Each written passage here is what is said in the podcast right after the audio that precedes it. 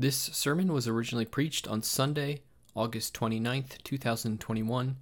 It was re recorded on Wednesday, September 1st, 2021. Good morning, Stafford Baptist Church. It is good to gather with you as one body to praise the name of Jesus. If I haven't met you yet, my name is Kelton. I serve as one of the pastors of Stafford Baptist. This morning, we conclude our August sermon series, Restoring Repentance. Our goal has been to build a biblical framework for why and how the church is to deal with sin in the body, the church. And I want to give a short disclaimer here at the start. If you're not a member of this church, thank you for visiting with us. This morning's sermon is quite unique. Not only is it topical, which is out of the ordinary for us, but it is particularly relevant to matters our body is dealing with. But I will do my best to make this sermon for everyone, member and visitor. So, hear this sermon on the importance of you joining and investing your life in the local church, either this one or another. The local church is integral to God's design for your Christian life. Our text this morning comes from the book of Hebrews in chapter 10. We'll be in verses 24 through 27. So please open your Bibles with me to Hebrews chapter 10, verses 24 through 27. Hebrews is nearer the end of your New Testament, right before James. Hebrews 10 24 through 27, the sin of not assembling. In our four past sermons in this series, we've seen that God is absolutely holy. As holy, he demands his people to be holy like he is, and his commands are not arbitrary. We've seen that God, in love, disciplines all who are his children, both with training and correction. We studied Jesus' instructions in Matthew 18 in, in how to pursue the repentance and restoration of an unrepentant sinner, in private, with partners, and in public, and that the goal is to win our brother back. And last week we saw the danger of tolerated sin, that God says it will spread and damage the entire church. We must act for the good of the whole body. If you've missed any of these sermons, I'd encourage you to listen to the recording on our website, or we can make you a CD. Just let us know. Everything we've considered has daily re- relevance to our life together as a church, but today we aim to stitch it all together and apply it to one matter in particular the necessity of Christians to regularly assemble as the church. Before we read our text this morning, let's pray once more for God's help in the hearing and proclaiming of His word. Let's pray. Heavenly Father, we come to you as the inspirer of your holy word. Lord, we thank you that you have revealed yourself to us. And not only have you revealed yourself, but you have called us to yourself, and that you gather a people to praise your name. Father, I pray this morning as we consider the importance, the necessity of the gathering of your people, Lord, that you would give us grace. Grace to see the beauty of the gathering for what it is, and grace to call others to the same vision of your gathering. It's in Jesus' name that we pray. Amen. I want you to imagine something with me a misplaced hand. Not joined to its arm or body, just laying in the street somewhere. Something like Thing from Addams Family. Or imagine a young woman who hasn't talked to her family in years, estranged from those who ought to be closest to her in the world. Or if that's too close to home for you, envision something less personal a brick sitting in a field all by itself with no walls or buildings in sight. A hand without a body, a daughter without a family, a brick without a building. They are sad images, some useless, and not at all how things should be. Hands belong on bodies, people in families, bricks in buildings. In all these, the body, the family, a building, they're all used by God to describe the church and the Christian's part in it. Christians are the hand to the body, the daughter to the family, the brick to the building of the church. A Christian who lives apart from the regular fellowship of the local church may be a possibility, like a brick in a field, but it's not what God has ordered. Our sermon text this morning in Hebrews 10 shows us that God has commanded that Christians regularly gather with the local church to encourage one another. And it warns us with sober language that to disregard God's command is no light matter. Read with me God's word, Hebrews chapter 10, starting in verse 24. And let us consider how to stir up one another to love and good works, not neglecting to meet together, as is the habit of some, but encouraging one another, and all the more as you see the day drawing near. For if we go on sinning deliberately, after receiving the knowledge of the truth, there no longer remains a sacrifice for sins, but a fearful expectation of judgment and a fury of fire that will consume the adversaries. The word of the Lord. Well, our main idea this morning is, is this pursue the repentance of those who persistently and purposefully neglect the church assembly. Pursue the repentance of those who persistently and purposefully neglect the church assembly. Our goal this morning is to show from Hebrews and from the rest of the New Testament that the continued and intentional neglect of the church assembly is contrary to God's word and therefore must be addressed as sin. Pursue the repentance of those who persistently and purposely neglect the church assembly. We're going to argue this in three points this morning. We'll work from the details here in Hebrews to the big picture in the whole Testament. First, neglect of our assembly. Second, neglect of our commitments. And third, neglect of our identity. Neglect of our assembly, neglect of our commitments, and neglect of our identity. Let's think more about Hebrews 10 in our first point neglect of our assembly. Since we're dropping into the middle of the book of Hebrews, it's helpful to have some context. Hebrews is a book written to struggling Christians, Christians tempted to abandon their faith due to suffering and persecution. So the whole book is an argument why we should hold fast to Christ in faith. That argument looks like explaining that Jesus is better than all the Old Testament and is the Old Testament's appointed fulfillment. Jesus is our high priest and sacrifice. In, in chapter 10, our chapter is a major turn in the book. Here, our author is applying everything he said about Christ's priesthood and sacrifice. And the main exhortation is in verse 23. Since all that he's said is true of Jesus, in verse 23, let us hold fast the confession of our hope without wavering. It's the whole point of the whole book, really. So our passage picks up that thought. How do we hold fast to Jesus? Look again with me at verse 24. He starts, and let us consider. To consider, to think, it's an exhortation for us to focus our attention carefully on others. And, and to what? He says, how to stir up one another to love and good works, to provoke one another. Love in their fellowship is to be expressed by intentional consideration about how each one can help the other persevere. We stir up one another in verse 24 to love and good works. Love is obviously the summary of the law, the greatest commandment love for God and love for neighbor. Good works are what God has created us for in Christ Jesus a life of obedience to God for the good of others. But this kind of mutual care will not be sustained unless the members meet together regularly. That's what he says in verse 25 as he continues his exhortation. Look down at the verse with me. Do not neglect to meet together, as is the habit of some. Some, it seems, were giving up meeting together. We don't know why, particularly. It could have been the persecution or simply indifference.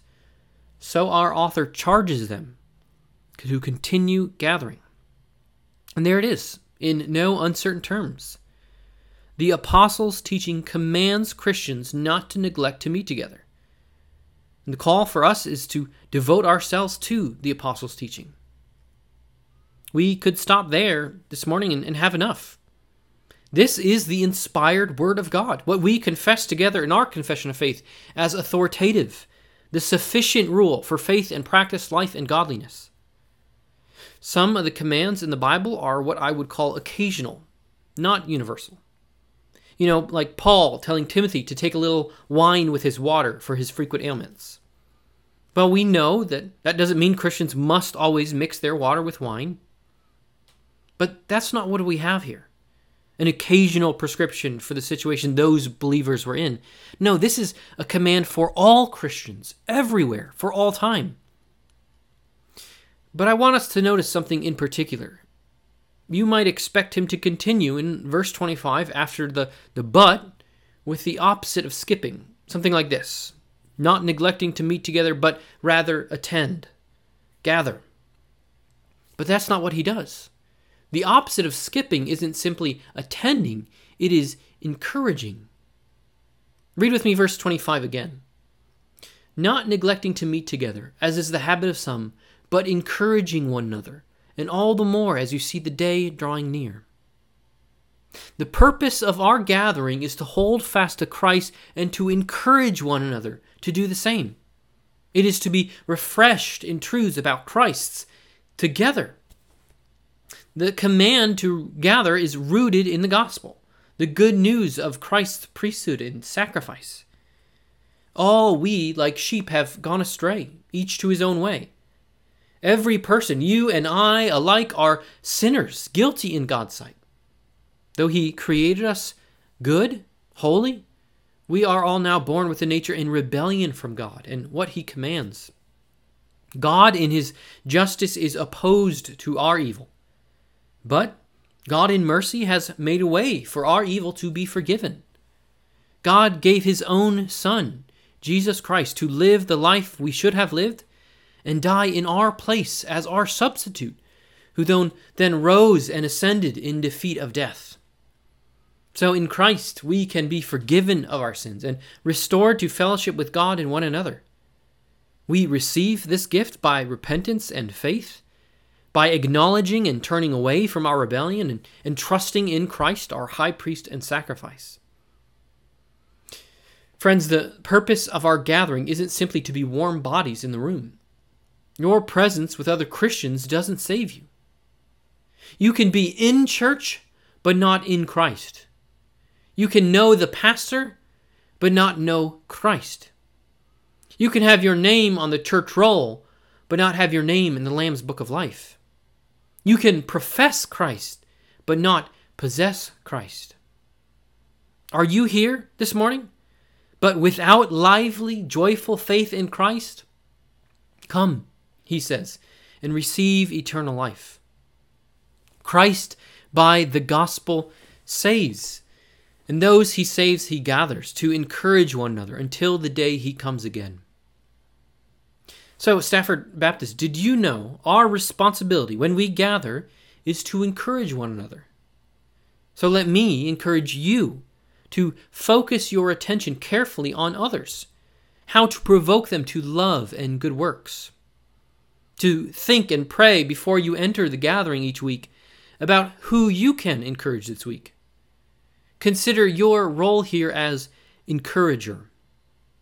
This whole section is filled with the plural, us and our and we. This is a community project, each of us with a part to play. But we have two more verses to consider. The exhortations and commands of verses 15 through 25 are followed by the strongest warnings of the letter. At the end of verse 25, we are reminded that a, a capital D day is coming, the day, a day of salvation and judgment. In verses 26 and 27, he describes what awaits those who continue in deliberate sin. He calls it a fearful expectation of judgment, which will be a fury of fire that will consume God's adversaries, his, his enemies. To continue in sin is to be God's enemy. It is to remain opposed to God and warrants judgment. The rest of the paragraph describes it as without mercy, as punishment, as vengeance. He concludes in verse 31 that it is a fearful thing to fall into the hands of the living God. This warning is particularly for those who abandon Christ. Without Christ, there is no rescue from certain coming judgment. The deliberate sin of verse 26, though, can be any disobedience of what God commands. As we considered last week, sin is not a personality flaw, a mistake, it's not a poor preference. It is a personal offense against our holy God. It is evil in His sight and makes us guilty before Him. Yes, all Christians sin. We are not yet perfect. But Christians don't, in the words of verse 26, go on sinning deliberately. Or 1 John 5:18, we know that everyone who has been born of God does not keep on sinning. Christians repent of sin when it is known. It might take a friend, or two or three, or the whole church, or even our removal from that church for a Christian to see his sin. But true Christians in time repent. And I want to be clear here. There are good reasons for Christians to miss church that, that aren't a neglect of the assembly, that aren't sin. Neglect is a posture of the heart. Paul was in prison for years, but that doesn't mean he was guilty before God of neglecting to meet together. When by providence we are prevented from gathering, we are not in sin. I think our recent pandemic is a prime example of this principle. But, as in all that God commands, if you are able, you are responsible. To go on sinning deliberately when able is to incur God's judgment. The continued and intentional neglect of the church assembly is contrary to God's command and is sin. This neglect is particularly conspicuous, verifiable, it's clear to all, and it must be repented of. It requires a change of heart and action from sin toward obedience. For those that persistently and purposely neglect the church assembly without repentance, our duty as the church is to pursue their restoration and protect the body. That means if you notice someone hasn't been here for a few weeks, reach out to them. Check in on them. Maybe they're sick or on vacation or had to work or maybe they've begun to lose sight of the importance of the assembly. Like with all correction, we're to be patient and prayerful. Or, if this neglect describes you, please hear me. Church attendance is not a checklist, it is God's gracious calling and gift for our good, yours and mine. There is grace for this sin in Jesus Christ a grace that, that leads to repentance and faith, the obedience of faith, to follow Jesus as he commands. This neglect is serious. It is a violation of the clear command of God, but it, it is also contrary to so much else of what God expects of his people. I want to leave Hebrews 10 and take you on a, a quick tour of nine other commitments the New Testament expects of Christians that show how important it is to prioritize the regular assembly. Our second point, brothers and sisters, neglect of our commitments. It is enough to simply point out the command of Hebrews 10:25, but there's more. Beyond one verse, the entire New Testament assumes that Christians will live out their walk in committed relationships formalized in a gathering. We're going to do a quick sampling of nine different commitments the New Testament places on Christians, all that assume a regular gathering. First and foremost, love. The command to love one another is repeated 13 times in the New Testament. Jesus taught in John 13 35, By this all people will know that you are my disciples, if you have love for one another. How is the world to know that we are Jesus' disciples? It's by our love for one another. Certainly, our love isn't exclusive to other Christians. Jesus taught us to love our enemies. But the distinguishing mark of Christian love is for one another, it's for other disciples. But here's the problem Jesus said other people will know of our love. If the world is going to see our love, it will need to be visible love. It can't stay hidden in your heart, a, a pious feeling. Our love is a love like Jesus' love, as he has loved. In fact, we love because he first loved us. We cannot love one another's without his love first for us. We are born again to live a life of love because he has loved us, because he is our high priest and sacrifice. But then, having been born again from above, Christian love for one another is action, it is deeds, it is seen in our consideration of how to stir up one another to likewise love. It is encouraging others. Visible Christian love, like Jesus's, assumes physical presence, it assumes being together so we can be seen.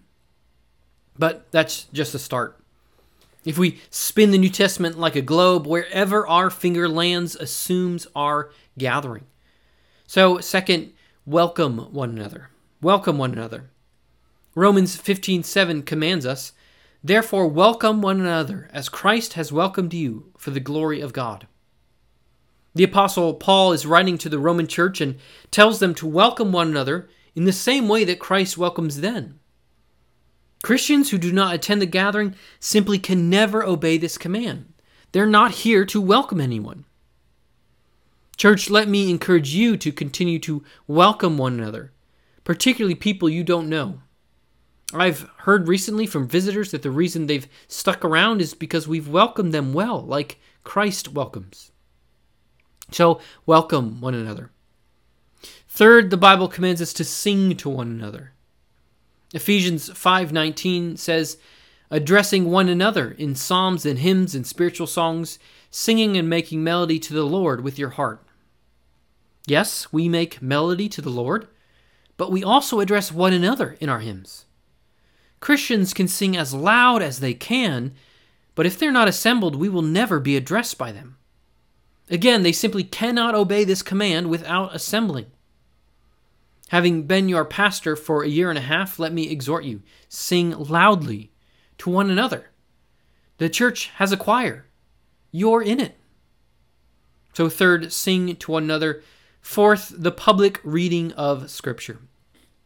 1 Timothy 4:13 Devote yourself to the public reading of Scripture, to exhortation, to teaching. Paul here is giving Timothy, his co worker, instruction for corporate worship. We can be devoted to the public reading of Scripture both as a reader or as a listener. But public reading requires the public, a community. You can't do this without others. Our tally grows, another commitment that requires an assembly, the public reading of Scripture. Fifth, to confess sin and pray for one another. James 5:16 commands Christians Therefore, confess your sins to one another and pray for one another that you may be healed. Now, James is not imagining that you notice someone with a, a WWJD bracelet at the Spotsy Mall, take them aside, and, and start confessing your sins to them. I'm happy to grant you can do this outside the context of the local church. You can pray general platitudes for other Christians, but the pairing in James 5:16 assumes our prayer is for particular sins for particular brothers. Consider it more evidence that the Bible assumes your life is lived out in the kind of regular relationships marked by things you don't do with strangers. Confess sin and pray. It assumes we are consistently involved in one another's lives. So, confess your sins and pray with one another. Sixth, imitate and obey leaders. Later in the letter we've been reading this morning in Hebrews, the author wrote, Remember your leaders, those who spoke to you the word of God. Consider the outcome of their way of life and imitate their faith. Well, let's state the obvious. To imitate a way of life, a faith, you need to observe a way of life. You can't observe an author through a book or a teacher through recording. Imitation requires consistent physical proximity. A few verses later, he writes, in Hebrews 13 17, Obey your leaders and submit to them, for they are keeping watch over your souls, as those who will have to give an account. Let them do this with joy and not with groaning, for that would be of no advantage to you. Leaders, that is, pastors, have to give an account of those they lead, as in explain how they've led and, and why. Speaking for your four pastors, church, we will give an account of our watch. And Hebrews is not talking about watching a Facebook feed. He says we are watching souls, your innermost person that will live forever.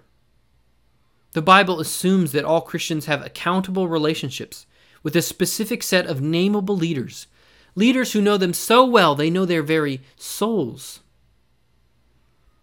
So, sixth, imitate and obey leaders. Seventh, another brick in our wall, rejoice and weep. Romans 12, 15 and 16.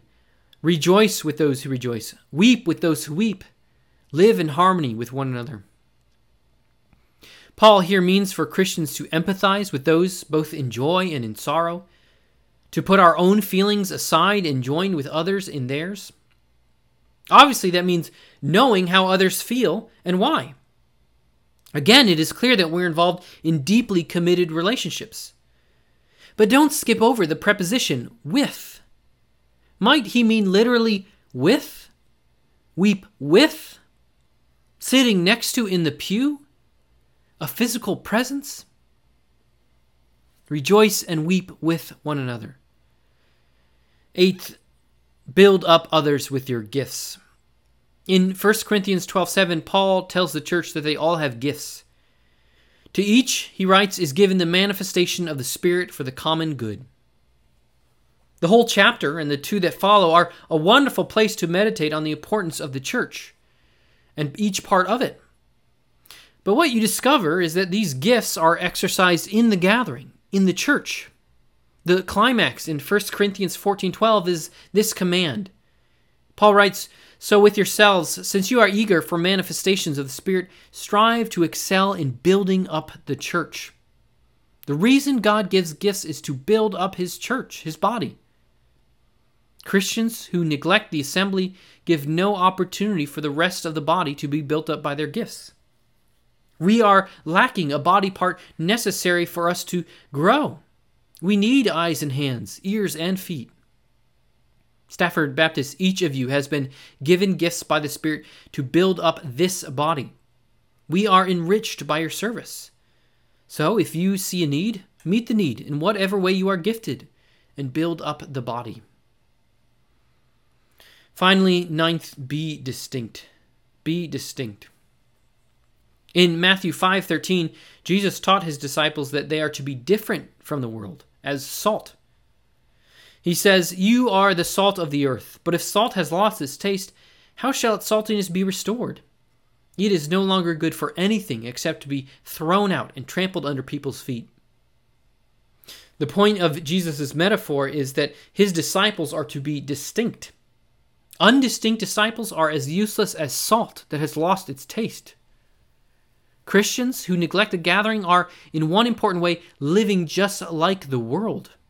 They're salt that's lost its taste.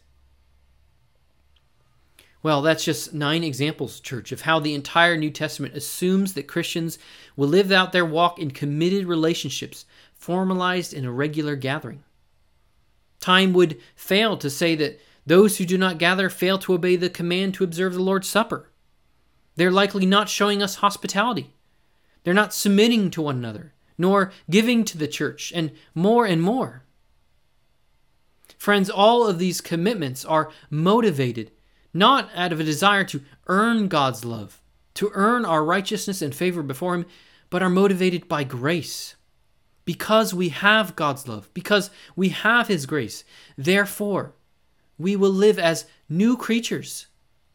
We will walk in the newness of life in the fellowship of the church. Well, as complete as this list might be, there is another point we need to consider. To neglect the gathering is not only disobedience to Hebrews 10:25, not only is it contrary to the commitments the New Testament places on Christians, but it is further a neglect of our very identity. So our third point this morning, neglect of our identity. Neglect of our identity. To neglect the gathering is to neglect who we are most fundamentally. Our identity as the church is given to us by Jesus. We don't get to choose our own identity. And identities are incredibly important. So much of what we do, how we live, is rooted in who we know we are. Have you ever considered why Jesus decided to identify us, this group, as a church? Why didn't he just use the Jewish term, synagogue. When he was restoring humanity, bringing in the kingdom of God, why didn't he call us something striking like the Illuminati? Do you know what the word church means? It's not a name for a building, though we use it that way often. The word Jesus chose to describe his followers, the church, literally means called out ones. It means assembly. In Acts 19, the Greek word we translate as church is used to describe a, a convening of citizens to discuss a legal matter. Jesus decided to call us an assembly, a congregation. It's in our very name. Yes, we understand there is a universal assembly, but that universal church has to get together sometime. You can't be part of an assembly and never assemble. But he doesn't just call us a church, he has given us other names as well. The New Testament calls us body, family, and temple, the illustrations we started our sermon with. 1 Corinthians 12:27 says that now you are the body of Christ and individually members of it. Or Romans 12, 4 and 5. For as in one body we have many members, and the members do not all have the same function, so we, though many, are one body in Christ and individually members one of another. Our identity is that of a body, and it makes no sense to use that metaphor of a body and expect limbs to be scattered everywhere. No, they're together, they assemble. This is why, when we as a church take the Lord's Supper, we wait to eat at the same time to show that we are one body. Listen to Paul again in 1 Corinthians 10 17. Because there is one bread, we who are many are one body, for we all partake of the one bread. Our eating together is a display of the fact that we are one body, partaking all of the same bread literally and spiritually, the bread of Christ. Or even further, the Bible gives us the identity of family. 1 John 3 1 See what kind of love the Father has given to us, that we should be called children of God, and so we are. Jesus himself told us, Who is my mother and who are my brothers? And stretching out his hand toward his disciples, he said, Here are my mother and my brothers. For whoever does the will of my Father in heaven is my brother and sister and mother. Yes, in this world, families are broken and estranged, but Jesus is building a new family, a family he is perfecting by his grace. The church is family, and families are meant to live together, to gather around the dinner table together. Well, maybe mostly odd of all, our identity is that of a temple or a spiritual house. 1 Peter 2, verses 4 and 5. As you come to him, a living stone rejected by men, but in the sight of God chosen and precious, you yourselves, like living stones, are being built up as a spiritual house, to be a holy priesthood, to offer spiritual sacrifices acceptable to God through Jesus Christ. Peter here is calling Christians living stones that are being built into a spiritual house. Peter is using the imagery of the temple, the dwelling place of God. And if the house is going to stand, bricks need to be firmly planted on top of and next to each other. Body parts work together, families live together, stones fit together. To add more metaphors, the Christian life is not a solo hike, it is a holy caravan, together until we reach the celestial city. Author Paul Tripp summarizes the importance of our identity as church, body, family, and temple. He writes An isolated, independent, separated, and self hiding Christian life is alien to the Christianity of the New Testament. Biblical Christianity is thoroughly and foundationally relational. No one can live outside the essential ministries of the body of Christ and remain spiritual healthy. Christian, God has designed that all of our lives be lived in the context of the body, the family, and the house of the local church. It is His design in His perfect wisdom for our good and His glory. Through it, the church, Ephesians 3:10 says, he is making his manifold wisdom known to all heavenly powers. Yes, no church is perfect, certainly including this assembly. That's no surprise because every church is made up of imperfect people. Redeemed, yes. Repenting, yes. Debtors to grace, yes. But still works in progress. But the people, with its regular gathering, with all of its commitments, is His chosen instrument by grace for our growth, our joy, and our keeping. If you're visiting with us today as a Christian and you're not a member of a church, this is your identity too. What we've seen in God's word this morning is what he is calling you to too. Not only does the work of Christ mean the forgiveness of your sins, but he has made you a part of this new community. He has given you a new body, a family, a house. Let me encourage you to find a body, a family, a temple where you can live out God's vision for our life together, here or wherever this gospel is preached. I'd like to conclude this morning in atypical fashion with the true story of a man I once knew. It's a sobering testimony to the power of the responsibility the church has. This man was saved by God's grace through the witness of his Christian coworker, a member of the church I was a part of. This man was baptized and joined the local church.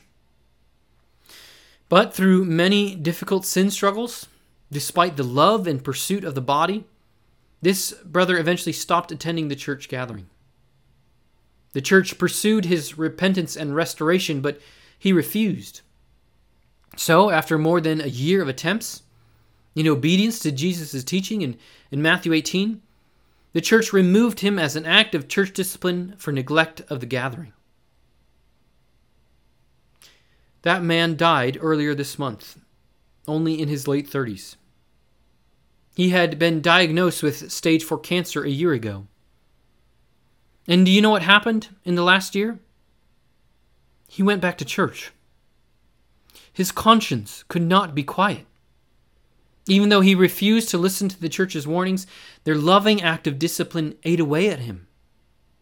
By God's grace, God used the discipline in, in time to bring this brother back to the church, to repentance. Of course, not every story ends like this, brothers. Dealing with sin in the church is messy and sad. But the point, brothers and sisters, is, is that tomorrow is not guaranteed for any of us. Life is short. The urgency of repentance is real. The effects of our love, even when hard, can be eternal. As your pastor who loves you, this is my plea. Let us be a church that loves one another so well that we would pursue each other's repentance and restoration, however it is required. Let's pray. Our Father, it is our joy that we get to call you Father as your family, as your children.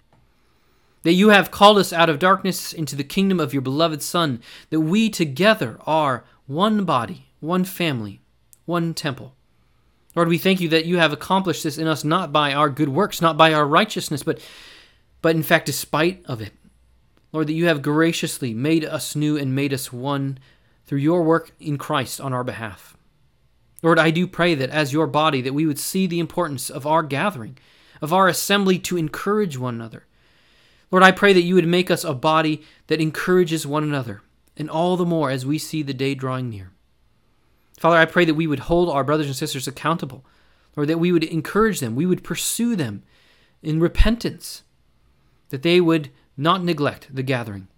It's for the glory of Jesus Christ that we pray this. Amen.